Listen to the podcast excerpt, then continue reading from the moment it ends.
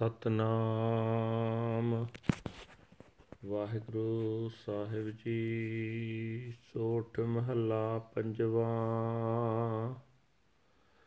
ਹਮਰੀ ਗਣਤ ਨਾ ਗਣੀਆਂ ਕਾਈ, ਆਪਣਾ ਬਿਰਦ ਪਛਾਣ। ਹਾਥ ਦੇ ਰਾਖੇ ਕਰ ਆਪਣੇ, ਸਦਾ ਸਦਾ ਰੰਗ ਮਾਣ। ਹਮਰੀ ਗਣਤ ਨਾ ਗਣੀਆਂ ਕਾਈ, ਆਪਣਾ ਬਿਰਦ ਪਛਾਣ, ਹਾਥ ਦੇ ਰਾਖੇ ਕਰ ਆਪਣੇ, ਸਦਾ ਸਦਾ ਰੰਗ ਮਾਣ ਸਾਚਾ ਸਾਹਿਬ, ਸਦ ਮਿਹਰਬਾਨ। ਬੰਦ ਪਾਇਆ ਮੇਰੇ ਸਤਗੁਰ ਪੂਰੈ ਹੋਈ ਸਰਬ ਕਲਿਆਣ ਰਹਾਉ।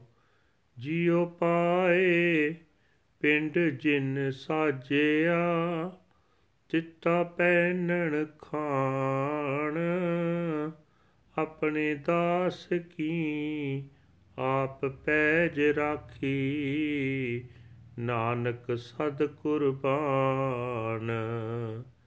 ਜਿਉ ਪਾਏ ਪਿੰਡ ਚਿਨ ਸਾਜਿਆ, ਦਿੱਤਾ ਪੈਨਣ ਖਾਣ।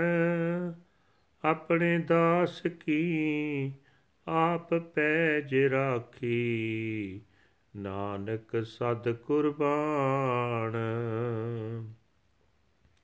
ਵਾਹਿਗੁਰੂ ਜੀ ਕਾ ਖਾਲਸਾ, ਵਾਹਿਗੁਰੂ ਜੀ ਕੀ ਫਤਿਹ। ਇਹ ਹਨ ਅੱਜ ਦੇ ਪਵਿੱਤਰ ਹੁਕਮਨਾਮੇ ਜੋ ਸਿੱਧ ਦਰਬਾਰ ਸਾਹਿਬ ਅੰਮ੍ਰਿਤਸਰ ਤੋਂ ਆਏ ਹਨ। ਪੰਜਵੇਂ ਪਾਤਸ਼ਾਹ ਸਾਹਿਬ ਸ੍ਰੀ ਗੁਰੂ ਅਰਜਨ ਦੇਵ ਜੀ ਮਹਾਰਾਜ ਜੀ ਦੇ ਸੋਠ ਰਾਗ ਵਿੱਚ ਉਚਾਰਨ ਕੀਤੇ ਹੋਏ ਹਨ।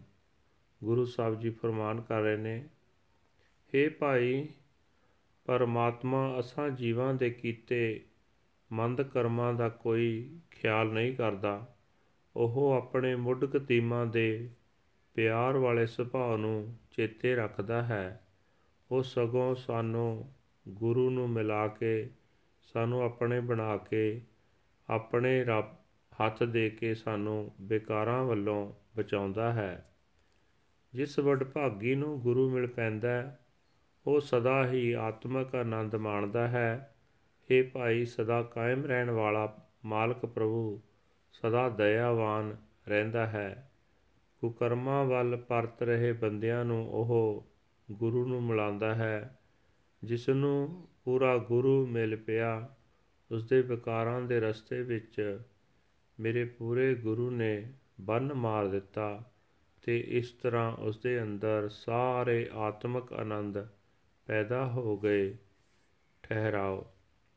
हे ਭਾਈ, ਜਿਸ ਪਰਮਾਤਮਾ ਨੇ ਜਿੰਦ ਪਾ ਕੇ ਸਾਡਾ ਸਰੀਰ ਪੈਦਾ ਕੀਤਾ ਹੈ, ਜਿਹੜਾ ਹਰ ਵੇਲੇ ਸਾਨੂੰ ਖੁਰਾਕ ਤੇ ਪੁਸ਼ਾਕ ਦੇ ਰਿਹਾ ਹੈ ਉਹ ਪਰਮਾਤਮਾ ਸੰਸਾਰ ਸਮੁੰਦਰ ਦੀਆਂ ਵਿਕਾਰ ਲਹਿਰਾਂ ਤੋਂ ਆਪਣੇ ਸੇਵਕ ਦੀ ਇੱਜ਼ਤ ਗੁਰੂ ਨੂੰ ਮਿਲਾ ਕੇ ਆਪ ਬਚਾਉਂਦਾ ਹੈ।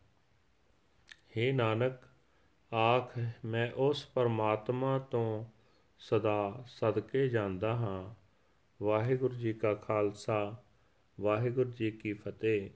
This is today's Hukamnama from Sri Darbar Sahib Amritsar, uttered by our fifth Guru, Guru Arjan Dev Ji, under heading Sort Fifth Mahal. Guru Sahib Ji says that he didn't take my accounts into account. Such is his forgiving nature. He gave me his hand and saved me and made me his own forever and ever. I enjoy his love. The true Lord and Master is forever merciful and forgiving. My perfect Guru has bound me to him, and now I am in absolute ecstasy. Pause. The one who fashioned the body and placed the soul within, who gives you clothing and nourishment. He himself preserves the honor of his slaves. Nanak is forever a sacrifice to him.